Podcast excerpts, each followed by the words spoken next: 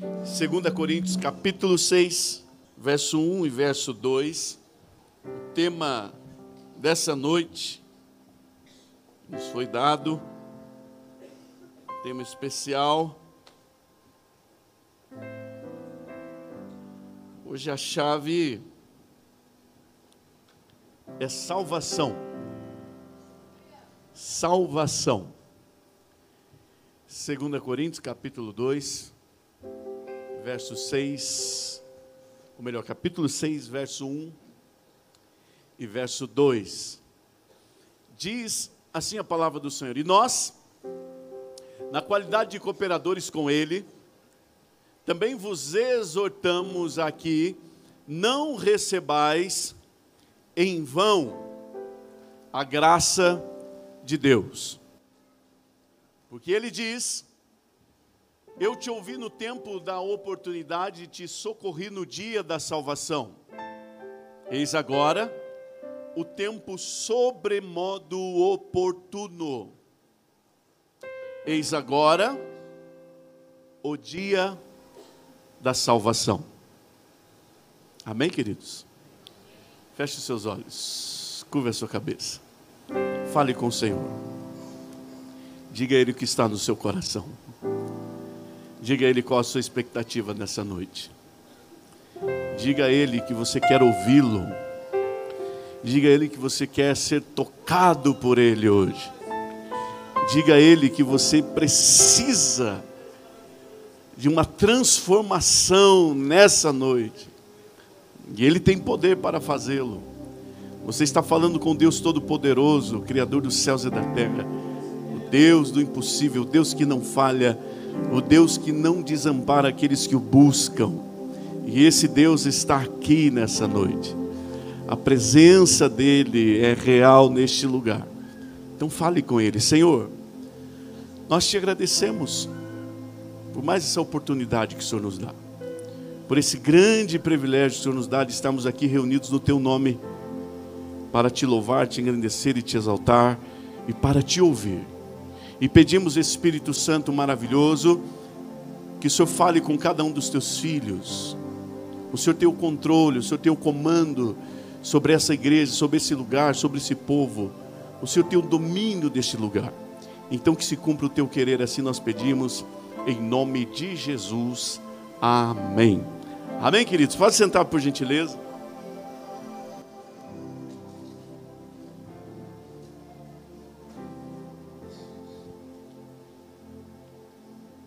Nós já estivemos pela manhã e, e falamos sobre salvação.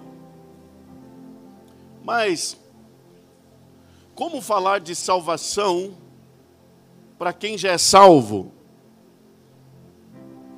E a verdade é que eu quero falar com dois grupos de pessoas hoje, exatamente com as pessoas que já são salvas e para aquelas que ainda não aceitaram, não receberam essa salvação. Para aquelas que ainda não decidiram por essa salvação maravilhosa que vem do nosso Deus. E voltando ao primeiro grupo, a pergunta é: se eu sou salvo, o porquê que eu preciso ouvir ou aprender sobre salvação? Se eu sou salvo, eu preciso ser salvo de quê? A verdade é que todos os dias Gente, só me dá um pouquinho de retorno aqui, senão eu vou gritar muito aí e vou deixar vocês surdos. O pessoal já me chamou a atenção de manhã, que eu estou falando muito alto, mas eu estou sem retorno aqui. Aí eu não grito, prometo para vocês. Ah, então, se eu sou salvo, por que é que eu preciso de salvação? Uma coisa que nós precisamos entender é que cada dia que nós estamos aqui, Cada dia que nós participamos de um culto, cada dia que nós somos ministrados pela palavra de Deus, nós estamos sendo salvos. Porque a palavra, ela é uma palavra de salvação. Então, se eu já sou salvo, vou ouvir salvação do quê? Eu vou ser salvo de tropeçar, eu vou ser salvo de cair, eu vou ser salvo de pecar, eu vou ser salvo de perder a minha salvação. Essa é a realidade. E eu quero especialmente falar com quem está enfrentando uh, alguma luta nesse dia ou nesses últimos dias. Eu quero falar com alguém que está enfrentando algum momento difícil da sua vida. Eu quero falar com aqueles que estão angustiados. Eu quero falar com aqueles que estão ansiosos, depressivos, doentes, enfermos, oprimidos, aqueles que estão escravizados pelo pecado, ou aqueles que acham que não conseguem vencer o pecado. Eu quero falar com as pessoas que se sentem muitas vezes sem condições de resistir às tentações. Eu quero falar com aquelas pessoas que tropeçam todos os dias e acham que nunca vão conseguir ficar em pé. Ou seja, eu quero falar com todos que estão aqui nessa noite, porque todos nós enfrentamos lutas, todos nós enfrentamos adversidades, todos nós estamos passando por, quem sabe, algum momento difícil na nossa vida hoje. Quem sabe alguém está passando por um problema diferente do outro, mas a verdade, a realidade é que todos nós precisamos dessa palavra de salvação e eu quero que você entenda que quando nós pregamos aqui em cima desse altar, o objetivo não é apenas trazer um alívio, entenda. O objetivo de nós pregarmos a palavra de Deus aqui em cima desse altar não é trazer um alívio momentâneo do problema que você está enfrentando. O objetivo de nós pregarmos essa palavra de salvação é verdadeiramente salvar você completamente da perdição ou do perigo de se perder. É ensinar você através da palavra de Deus como se postar ou se posicionar diante dessas situações que se levantam contra nós diariamente. Às vezes a gente vem na igreja como vai no médico, está com um problema crônico, um problema que não se resolve, mas vai lá no médico, o médico dá uma receitinha, a gente toma, passa, alivia, mas depois volta tudo como era antes. E tem gente que gosta, ou não sei se gosta, mas se conforma com essa vida. Ah, eu estou enfrentando um pecado já faz mais de 10, 20, 30, 40 anos. E daí vem a igreja, ouve uma palavra, e, e, há um alívio, algo paliativo, mas daqui um tempo volta outra vez. Não! O objetivo da palavra de Deus é trazer cura completa, transformação e libertação. Mas para isso, nós precisamos conhecer a nossa posição em Deus. Você sabe qual é a tua posição em Deus? Eu quero ler alguns textos aqui com você. Se puder colocar para mim lá, por favor, Colossenses capítulo 3. Colossenses capítulo 3. Olha só. Portanto, se fosses, se fosses ressuscitado juntamente com Cristo, buscai as coisas lá do alto, onde Cristo vive, assentado à direita de Deus. Pensai nas coisas do alto, não nas coisas que são da terra porque morrestes e a vossa vida está oculta juntamente com Cristo em Deus. Quando Cristo, que é a nossa vida, se manifestar, então vós também sereis manifestados com ele em glória. Preste atenção, guarde cada palavra dessa. Fazei, pois, morrer a vossa natureza terrena, que é a prostituição, a impureza, a paixão, lascívia, desejo maligno, a avareza, que é a idolatria. Verso 6. Porque estas coisas é que vem, por estas coisas é que vem a ira de Deus sobre os filhos da desobediência. Continuando. Ora, nestas mesmas coisas andastes vós num outro tempo, quando viviam nelas.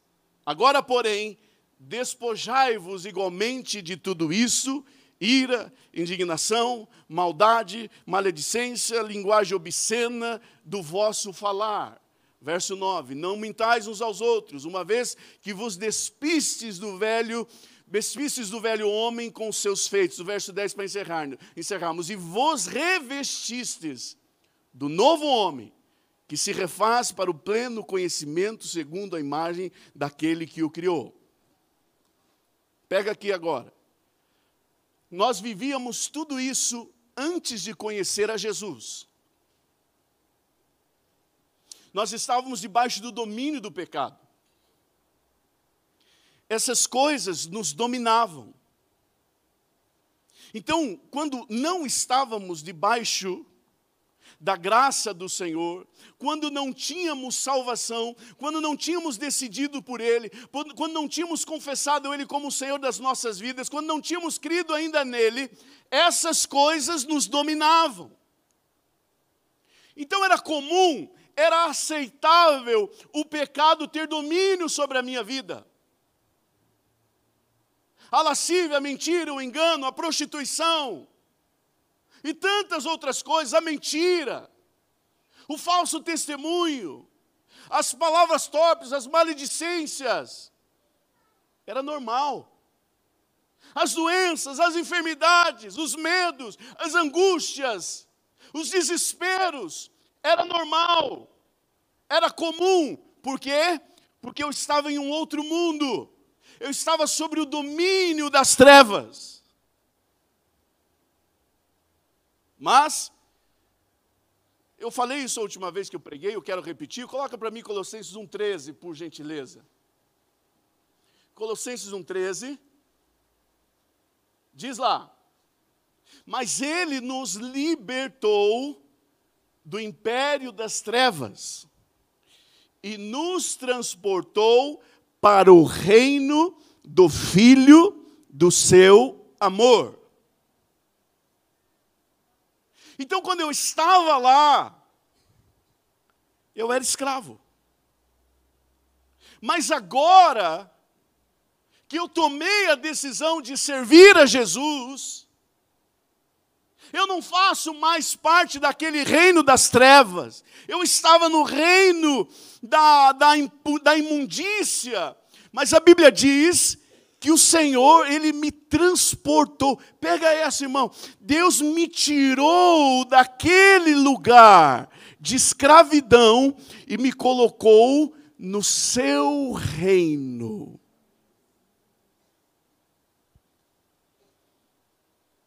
Ele me colocou assentado com Ele nas regiões celestiais.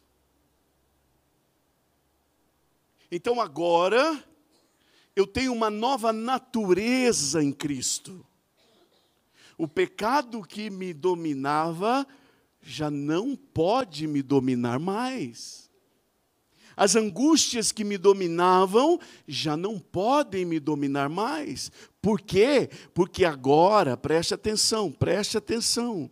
Em Cristo Jesus, eu tenho autoridade no nome de Jesus para não aceitar mais isso na minha vida.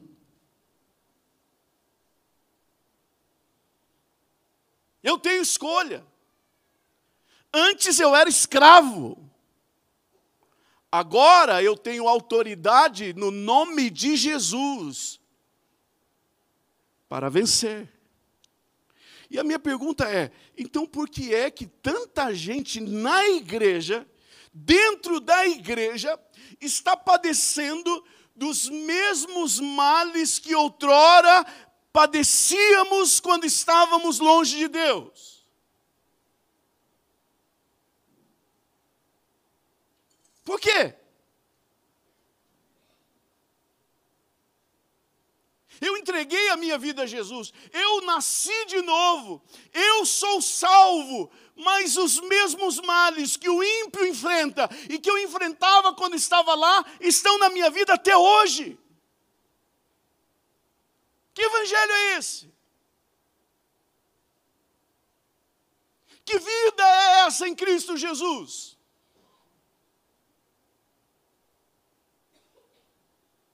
Ah, eu venho aqui, ouço a palavra, participo do culto domingo, tomo um remedinho, dá um alívio e pronto. Não, não é isso que Deus quer para mim e para você. Deus nos chama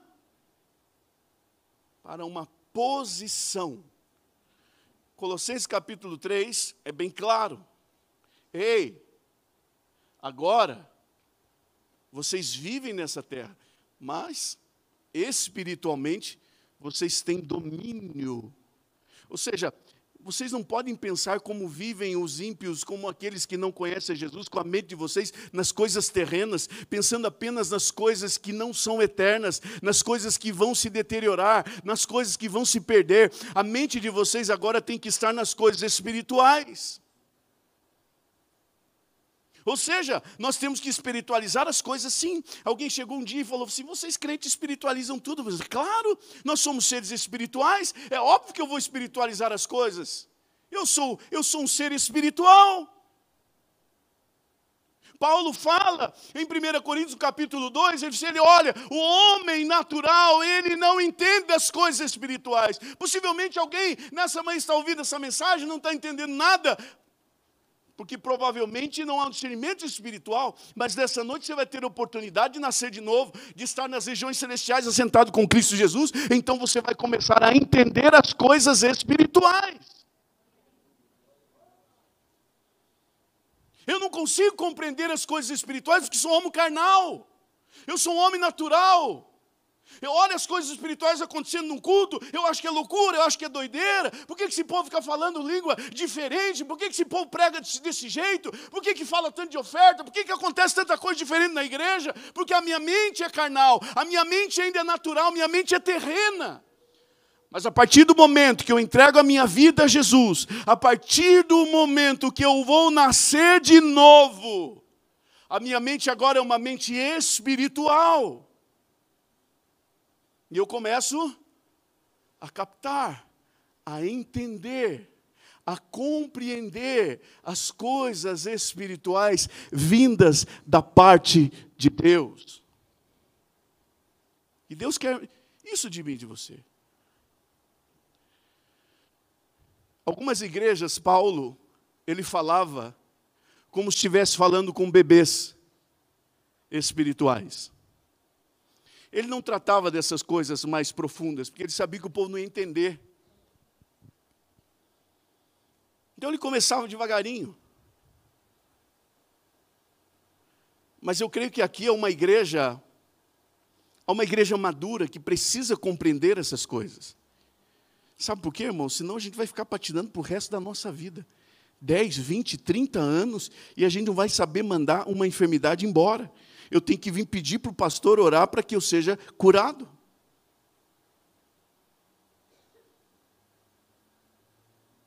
Você lembra que Jesus fala com Nicodemos? Nicodemos chega para Jesus e fala: Jesus, me ensina aí, me fala o que é esse negócio que está ensinando. E Jesus fala: você tem que nascer de novo.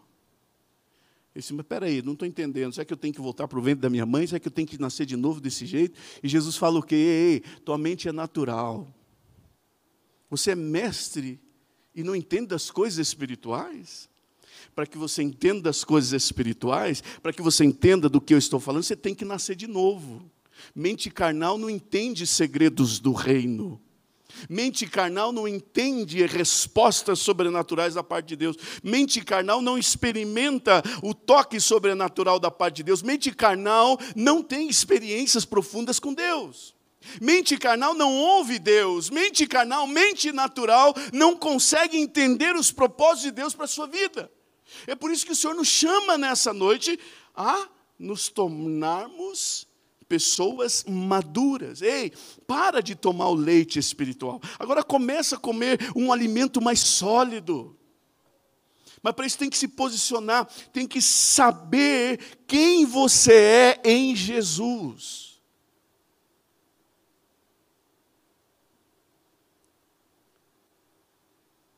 A Bíblia diz que eu sou um com Ele, que eu tenho o nome dEle que eu tenho autoridade dele e que eu tenho o poder dele. A Bíblia diz que se eu crer no nome dele, os sinais que o seguiram irão me seguir também. Por que, que os sinais, tantos sinais, desapareceram nos nossos dias? Porque a gente é aquele crentinho do leitinho. É o crentinho do, do domingo. O Senhor quer um compromisso mais profundo. Se uma criança vai crescendo e não vai dando alimento sólido para ela, ela vai ficar doente. Então tem crente que ele está só no leite faz 20 anos, está doente. Se é que já não morreu.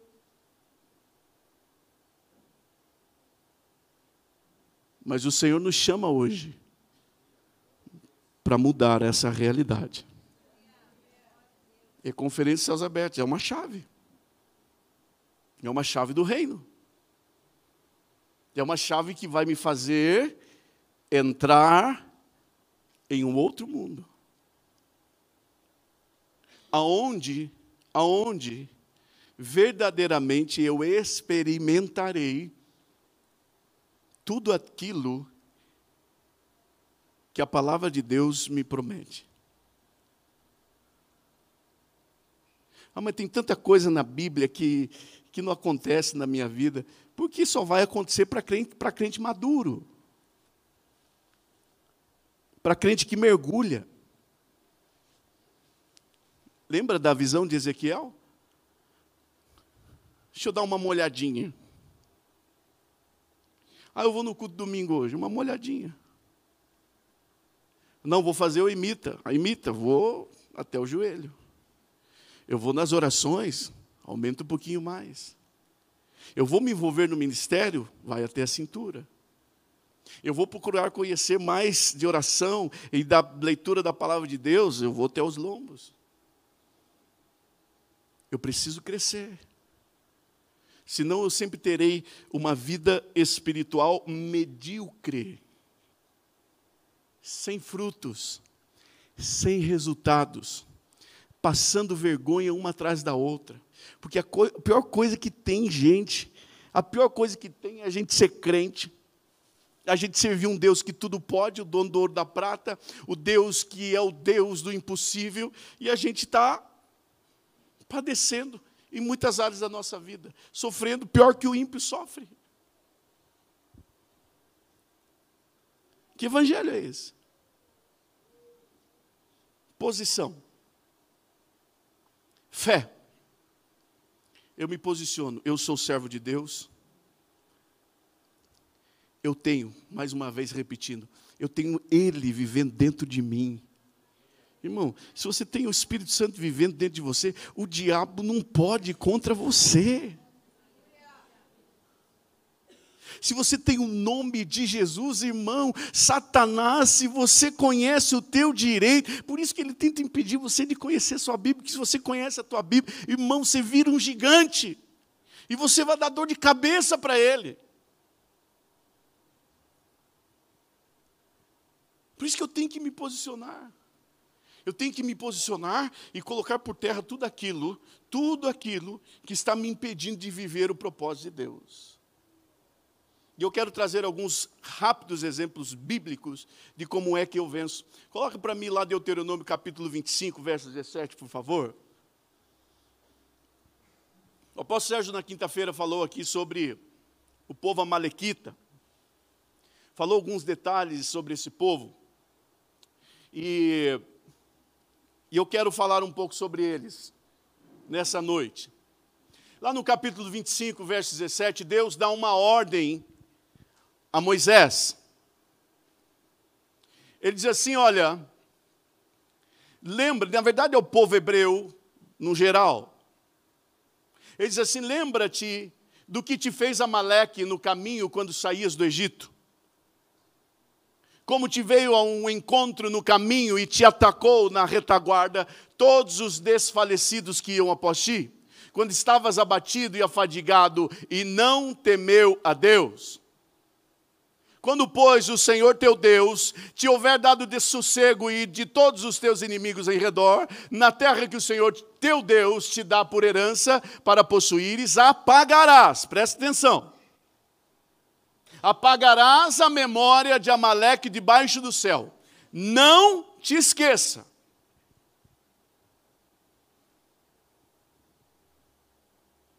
Quem era Amaleque? Quem eram os amalequitas?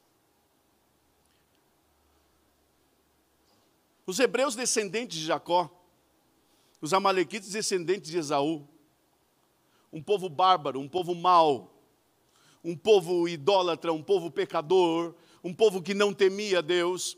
E a Bíblia diz que esse povo se aproveitou das fraquezas do povo hebreu quando saíram do Egito. Os soldados os líderes, os príncipes das tribos estavam na frente, indo em direção à terra prometida, explorando o caminho, explorando o deserto, mas atrás ficaram os mais fracos, atrás ficaram os velhos, as crianças, os doentes, os enfermos, ficaram os mais fracos. E o que os amalequitas fizeram? Eles atacaram a retaguarda do povo hebreu, destruíram, massacraram, mataram, foram bárbaros com aquele povo. Que, que eu aprendo aqui? Que o inimigo, ele se aproveita da minha e da tua fraqueza. Ele sabe aonde bater. E é por isso que nós não conseguimos nos posicionar espiritualmente como adultos espirituais. Porque nós ficamos expondo as nossas fraquezas diariamente. Ah, eu não consigo vencer isso. Ah, eu não consigo vencer aquilo. Ah, essa é uma fraqueza minha. Essa muitas vezes é desculpa de muita gente. Quando você fala com alguém, ei, você precisa vencer isso. Não, mas essa é uma fraqueza minha. Ei, posiciona. Quem você é em Cristo? Você não, você não está mais debaixo do domínio do pecado. Você não está mais debaixo do domínio das trevas. Você era das trevas, mas o Senhor te transportou do reino das trevas para o reino do Filho do seu amor. Você está com Cristo Jesus nas regiões celestiais em espírito. Você tem domínio. Aí eu fico com aquela conversa de sempre, aquela conversa fiada, aquela desculpa de sempre. Ah, mas é a minha fraqueza. Quando eu vi, eu já fiz. Quando eu vi, eu já caí. Ah, eu não consigo vencer. É tão difícil. O inimigo se aproveita da nossa fraqueza.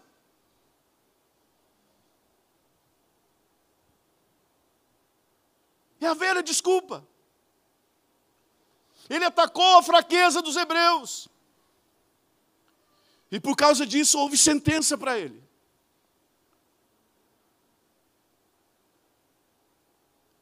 A Bíblia diz que, nesse mesmo tempo, Deus diz a Moisés: se defendam dos Amalequitas. Se defenda, está lá em Êxodo capítulo 17. Então a Bíblia diz que eles conseguiram vencer os Amalequitas. Isso quer dizer que eu e você conseguimos vencer aquilo que nós achamos que é uma fraqueza, que a gente não consegue. Ah, vem do meu pai, ah, vem do meu avô, ah, é porque não sei o que é uma fraqueza de família. Irmão, fraqueza de família é um inferno. Se você deixar, vai acontecer isso mesmo. Mas se você não aceitar isso na tua vida, não vai acontecer. Não vai acontecer. A decisão é minha. Nós precisamos entender, irmãos, que agora, é, posicionados com Cristo, eu tenho poder de decisão. Eu não sou mais um escravo, eu não sou mais um, João bobo que sou jogado de um lado para o outro. Não, eu tenho posição. Aqui não, Satanás, na minha casa não, na minha família não, no meu corpo não, na minha mente não. Eu tenho autoridade do nome de Jesus. Mas a gente aceita passivo. Diabo está vindo. Eu já estou tremendo. Não. Deus diz: Moisés, vai lá, se defenda desse povo. Eles são maus. E a Bíblia diz que Moisés se posiciona. Se posiciona no lugar certo. Você tem que se posicionar no lugar certo. Se posicionar no lugar errado, do jeito errado, não adianta nada. Ah, vou me posicionar, vou ler, vou ler um livro aqui de autoajuda, O Monge do Executivo. É muito bom esse livro, ajuda bastante. Ele tem, ele fala muita coisa da Bíblia. Ah, ele me ajuda. Ai, que bom, ai, que beleza. Vai te ajudar por um tempo, é o remedinho. Vai ajudar, vai. Mas não vai resolver. Ah, vou fazer um curso disso, daquilo. Irmão, você pode fazer o curso que você, que você quiser, você pode fazer um curso com anjo. Se você não se posicionar no lugar certo, tua vida não vai mudar. A Bíblia diz que Moisés vai para o monte. Moisés, irmão, era maravilhoso, irmão. Ele, ele, sabia o lugar certo, ele sempre ia para o monte. O monte é o lugar da intimidade, o monte é o lugar da comunhão com Deus, o monte é o lugar da visão. Moisés vai para o monte, quando ele sobe o monte, ele está vendo o arraial do inimigo, o povo hebreu lutando contra aquele povo. Então, além de tomar posição, preste atenção nisso. Além de estar no lugar certo, é ter a atitude certa. Não adianta você só vir à igreja se você não tomar atitude, irmão, a fé é acompanhada de obras, a obra é acompanhada de fé. Se você só tiver fé, ai, maravilhoso, Deus falou comigo hoje. Mas sempre, quando Deus dá uma instrução, Deus pede uma ação. Sempre. Sempre quando Deus dá uma instrução, Deus dá uma promessa e Deus dá uma ação. Se você quer essa promessa, você precisa cumprir o princípio, mas precisa ter uma ação. Então eu só venho na igreja achando que só vim na igreja as coisas vão mudar? Não, eu venho na igreja, eu recebo a instrução, mas eu preciso agir conforme aquilo que eu aprendi, senão as coisas não vão mudar. Se Deus fala ore e eu não oro, não vai adiantar nada. Se Deus fala oferte e eu não oferto, as coisas não vão adiantar nada. Se Deus fala olha, seja idôneo nas tuas negociações e eu não sou, é, não adianta eu querer ter sucesso financeiro é princípio, é fé e é ação. Deus vai transformar o teu casamento, Deus vai mudar a tua família, Deus vai restaurar a tua casa. Amém. Eu recebo, eu tomo posse, mas tem que pedir perdão. Ah, não, não peço perdão. É. Tu não sabe o que me fizeram? Eu ainda tenho que pedir perdão? Eu tenho que liberar perdão? Eu tenho que ser humilde? Não. Fé e ação. Isso era muito fácil, irmão. Só vir aqui na igreja, participar do culto e sair, deixar Deus fazer tudo por nós. Muito fácil.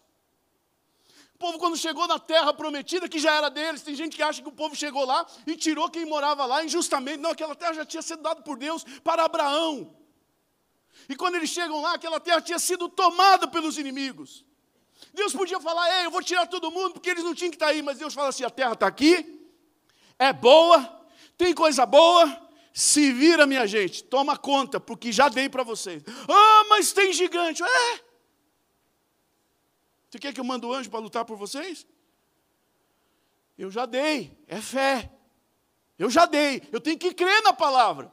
agora eu tenho que ter ação. Não, não, Deus me deu a promessa, vou para casa, vai me dar um emprego. Deus vai abrir uma porta. Ele fica esperando abrir a porta. Ele fica na cama dele assistindo Netflix. Ele fica esperando a porta do quarto abrir. E alguém chegar e dizer: Você está contratado. Você vai ganhar 20 mil reais por mês. Vale refeição igual do STF, 90 mil reais por mês. Mas não é assim. É ação. Eu recebi a palavra. Então eu acreditei, eu tive fé, eu tenho fé. Então amanhã eu vou atrás dessa porta. Segunda-feira, com chuva ou com frio, eu vou atrás dessa porta, porque ela está aberta em algum lugar, porque Deus já falou. É posição. Aí Moisés sobe o monte, é o lugar certo, você está na igreja, você está no lugar certo mas ele toma a atitude certa, ele tem ação. O que é que ele faz? Ele levanta os seus braços com o cajado. Duas coisas. Levantar os braços para Deus, sinal de submissão. Tem gente que quer a promessa, mas não submete. Uma criança, quando levanta os braços para o pai, o que, que ela está dizendo? Quero o colo, eu quero alguma coisa, me ajuda, me socorre. Eu estou com dor, eu estou com fome, eu estou com sono, eu preciso de ajuda. Então o pai Sempre quando uma criança, ainda mais quando não sabe falar, está começando a andar, ela quer alguma coisa do pai, ou ela chora ou levanta os braços. É sinal de dependência. Irmão, quando eu começo a demonstrar a minha dependência de Deus, as coisas começam a mudar. Segundo, ele levanta os braços, mas está com o cajado na mão. Cajado é autoridade. Eu me submeto a Deus, mas eu uso a autoridade que o Senhor me deu. Eu tenho autoridade no nome dele. Então, se eu estou no lugar certo, eu vou ter a atitude certa e eu vou usar a minha autoridade para vencer os amalequitas. O amalequita simboliza o pecado simboliza as enfermidades, simboliza as maldições, simbolizam os sofrimentos, as angústias, os medos, o desespero. São as ações que o diabo coloca na nossa vida para nos enfraquecer e para nos tirar do propósito de Deus, para nos envergonhar, irmãos. A Bíblia fala que o diabo ele foi envergonhado há mais de dois mil anos atrás. Sabe o que aconteceu? Jesus morreu na cruz do Calvário, ele estava lá crucificado e ele morre por causa do meu e do teu pecado. Houve festa no inferno, o Messias morreu, Jesus, o Salvador do mundo, está morto. Aí Jesus vai para onde? Jesus vai para o inferno. Por causa de mim e por causa de você. Só que o diabo não esperava. Ele não tinha ideia do que ia acontecer. A Bíblia diz que Jesus vai, vence Satanás e seus demônios, toma a chave do inferno e da morte e os expõe à vergonha eterna. Vocês estão aí, gente? Vocês estão aí mesmo? Eu falei hebraico, será que eu falei em outra língua aqui? Eu não falei em outra língua, irmão, eu vou falar no português de novo. Pode ser que eu tenha profetizado, falado aqui num idioma diferente. Eu vou falar de novo. Jesus foi ao inferno e ele venceu Satanás e os seus demônios e tomou a chave do inferno e da morte e expôs o diabo à vergonha eterna. Glória a Deus, vocês estão aqui. Achei que vocês tinham sido arrebatados, irmão. É por isso que o diabo quer nos envergonhar, porque ele já passou essa vergonha. Então, quando ele coloca um pecado na nossa vida por uma brecha que nós damos, o objetivo dele é nos envergonhar, Pensa uma pessoa que está na igreja, que está participando de uma igreja, fazendo participando do ministério. Pensa um líder quando cai em adultério. A vergonha que é para essa pessoa, a vergonha que é para sua família, a vergonha que é para a igreja a qual ele faz parte. Pois é isso que ele enfrentou lá no inferno, ele quer que todos nós enfrentemos também. É por isso que eu não posso aceitar. Eu tenho posição, eu tenho autoridade, então eu tenho que colocar os amalequitas para correr, porque isso não me pertence, não faz parte da minha vida. Então Moisés levanta, levanta o cajado. Quando ele levanta o cajado, o povo hebreu vence. Mas a Bíblia diz que ele cansa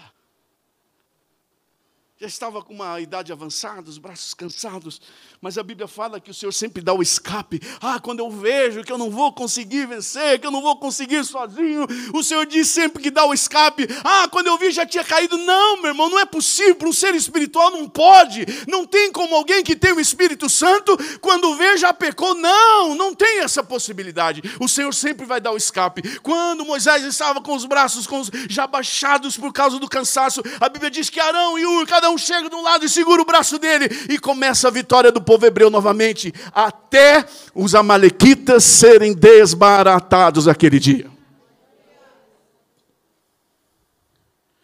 A Malequita tem que morrer. Tem a Malequita na nossa vida que precisa morrer hoje.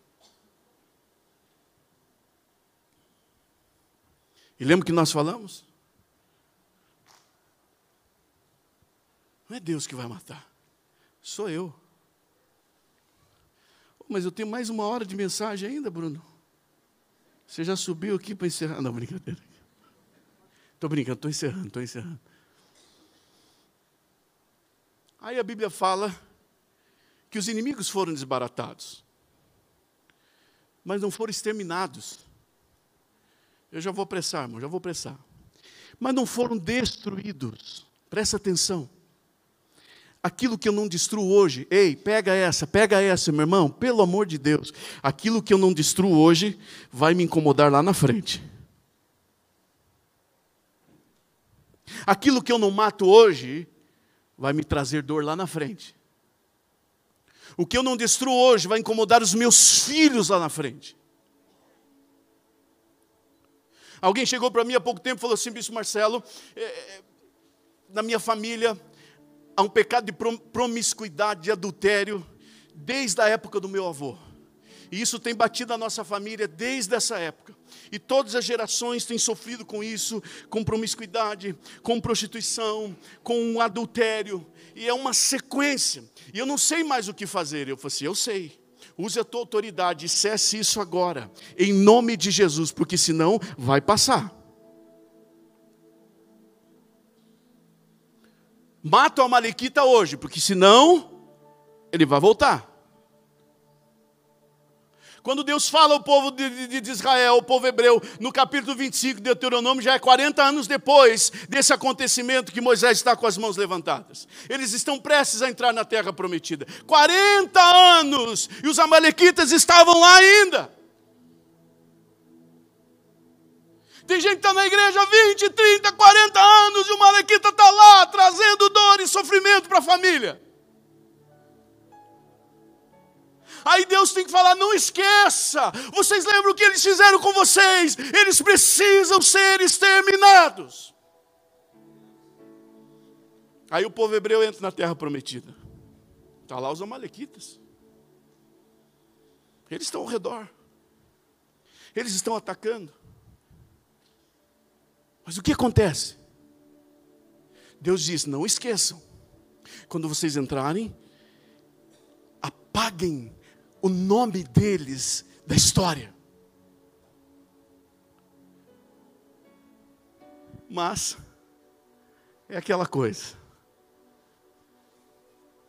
aquilo que traz um certo prazer, porque o pecado, ele é morte, mas ele traz prazer antes da morte.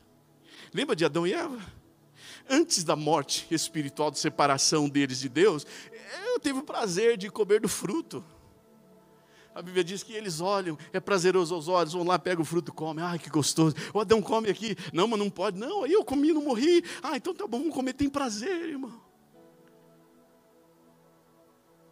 Às vezes não mata o malequita, porque o malequita traz um prazer momentâneo. Ele vai, ele vai gerar morte, mas ele traz um prazerzinho. Então a gente prefere o prazerzinho do que a morte.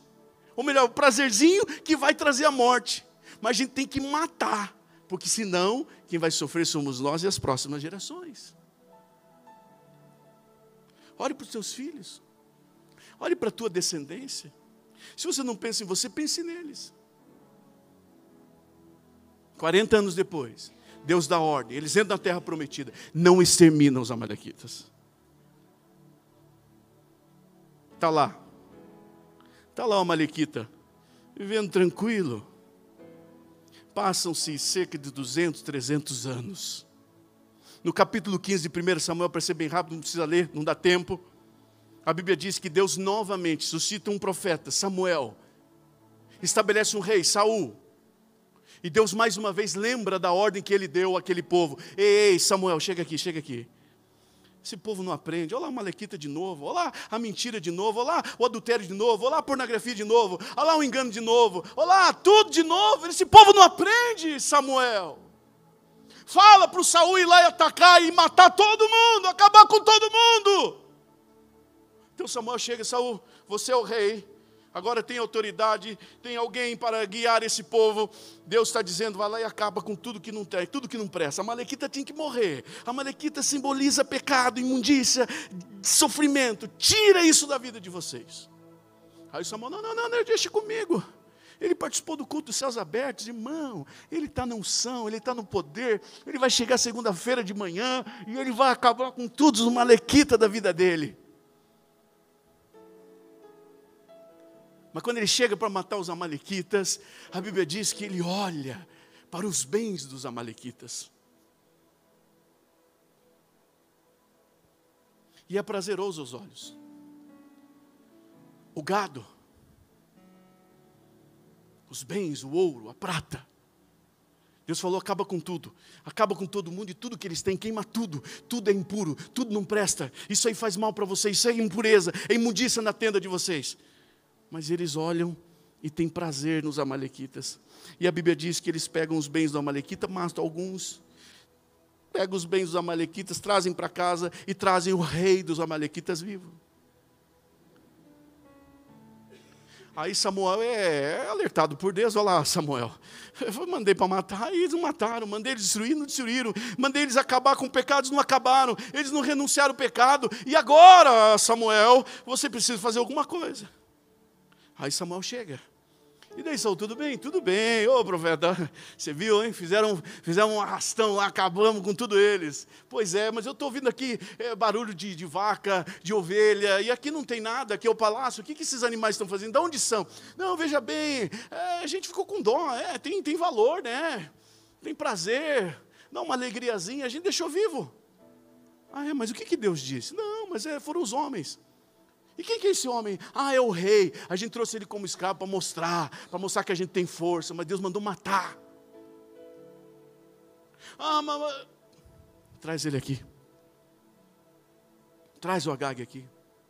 Eu fico imaginando Samuel, profeta de Deus, ungiu Davi, ungiu Saul, homem separado por Deus, rei Israel, é, juiz em Israel, sacerdote Israel, profeta de Israel. A Bíblia diz que antes dele, depois dele não teve. Aí o Samuel chega, traz o Agag aqui. E o profeta, o profeta tem que pegar uma arma. Eu estava vendo uma ilustração, quando estava preparando essa mensagem, uma ilustração de, de uma Bíblia antiga, dessa parte, de Samuel matando Agag.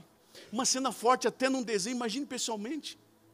Mas por que, que o profeta faz isso? Ele faz como exemplo o homem de Deus, o homem santo, ele não dá oportunidade para Malequita se folgar na vida dele. Só mata a Malequita quem é crente de verdade. Aí o Samuel pega a espada, traz ele aqui. Não, mas o que você vai fazer? Traz ele aqui. pensa, um homem de idade, um homem puro, um homem santo, ele zela pela sua santidade, ele zela pela sua pureza, ele não pensa duas vezes, ele mata Agag, e não só mata, a Bíblia diz que ele esquarteja o corpo de Agag. Ah, é forte demais, é forte. É forte. O povo precisava aprender uma lição. Por isso que tem coisas que Deus faz na nossa vida que a gente fica chocado. Mas é lição. Porque a gente não faz o que tem que fazer. Aí Deus faz. A gente não tira quem tem que tirar da nossa vida, é Deus tira. A gente não fala o que tem que falar, Deus fala. A gente não age como tem que agir, Deus age. Agar é morto, é extinto, mas o povo não. O Saul deixou muita gente fugir. O Saul deixou muita gente embora. Não exterminou os amalequitas. E passado quase 600, 700 anos depois, com isso eu vou encerrar. Esther capítulo 3. Esther se torna a rainha do mundo, a mulher mais poderosa da face da terra. Ela casa com o rei da Babilônia, um rei medo-persa. Tinha tomado o poder dos descendentes de Nabucodonosor. Se tornaram os senhores do mundo. Mas havia um inimigo na corte. É sempre assim quando mata o Amalequita, ele vai aparecer. O Moisés não matou, o Josué encontrou. O Josué não encontrou, o Saul encontrou. O Saul não encontrou, eu esqueci da parte que fala lá em, em 1 Samuel capítulo 30, que o Davi também teve que enfrentar, o apóstolo falou quinta-feira aqui, teve que enfrentar os mesmos amalequitas, não dá tempo de falar, o Davi teve que enfrentar, o Davi não matou, aí agora, passados centenas de anos, Davi, é, o povo hebreu, irmão, está desfrutando de privilégio, irmãos, eles eram um povo coadjuvante no mundo, agora eles estão, o papel principal, a rainha do mundo é Esther, Mas se não matar o Amalequita, ele vai incomodar a tua descendência. Você tem autoridade sobre a tua casa. Você manda lá no seu lar. Pastor, ora na minha casa. Eu posso orar. Mas você tem autoridade, é você que manda lá. É você que tem legalidade, você que tem o documento, é você que manda lá. Eu posso ensinar você a orar, você vai lá e ora, faz o que você tem que fazer. Esther sentada no trono, aí aparece o um nome muito conhecido, Amã. Lembra do Amã? Capítulo 3 fala que Amã era um homem que detestava os judeus. Mas por que, que ele detestava os judeus? Porque ele era um agadita, ele era descendente do Agag, que o Samuel, ó. Ele conhecia a história. Ele sabia o que Samuel fez. Agora, se Saul tivesse obedecido Deus, não tinha Amã. O Amã só está lá porque não houve obediência, eles esqueceram do pacto. Então Amã não suportava o povo judeu, chegou para o rei, ele era um ministro, um homem influente com o rei, falou assim: rei, tem um povo aí rebelde, vou apurar aqui, irmão, rebelde. Eles, eles são rebeldes, eles se levantam contra os reinados, eles se levantam contra os reis que tomam o poder deles, eles são maus, eles não prestam esse povo. E o rei falou assim: Você quer fazer o quê? Eu quero matar, eu quero extinguir eles, eu quero acabar com eles. Aquilo que eles não fizeram com, com os Amalequitas, agora a Amalequita quer fazer com eles, você está entendendo? Ou você mata o Amalequita, ou a Amalequita te mata.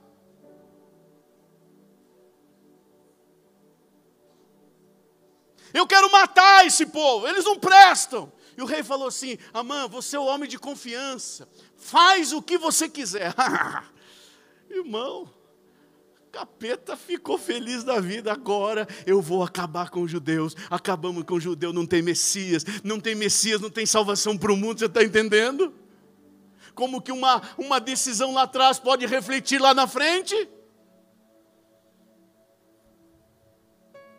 Amã cuidadosamente faz, faz uma, um edito real dizendo: todos os judeus na face da terra vão morrer. Todos os judeus fazem parte desse reinado, que era o reinado que dominava o mundo, eles no dia tal irão ser assassinados. Assinado pelo rei. Chega para o rei, o rei está aqui.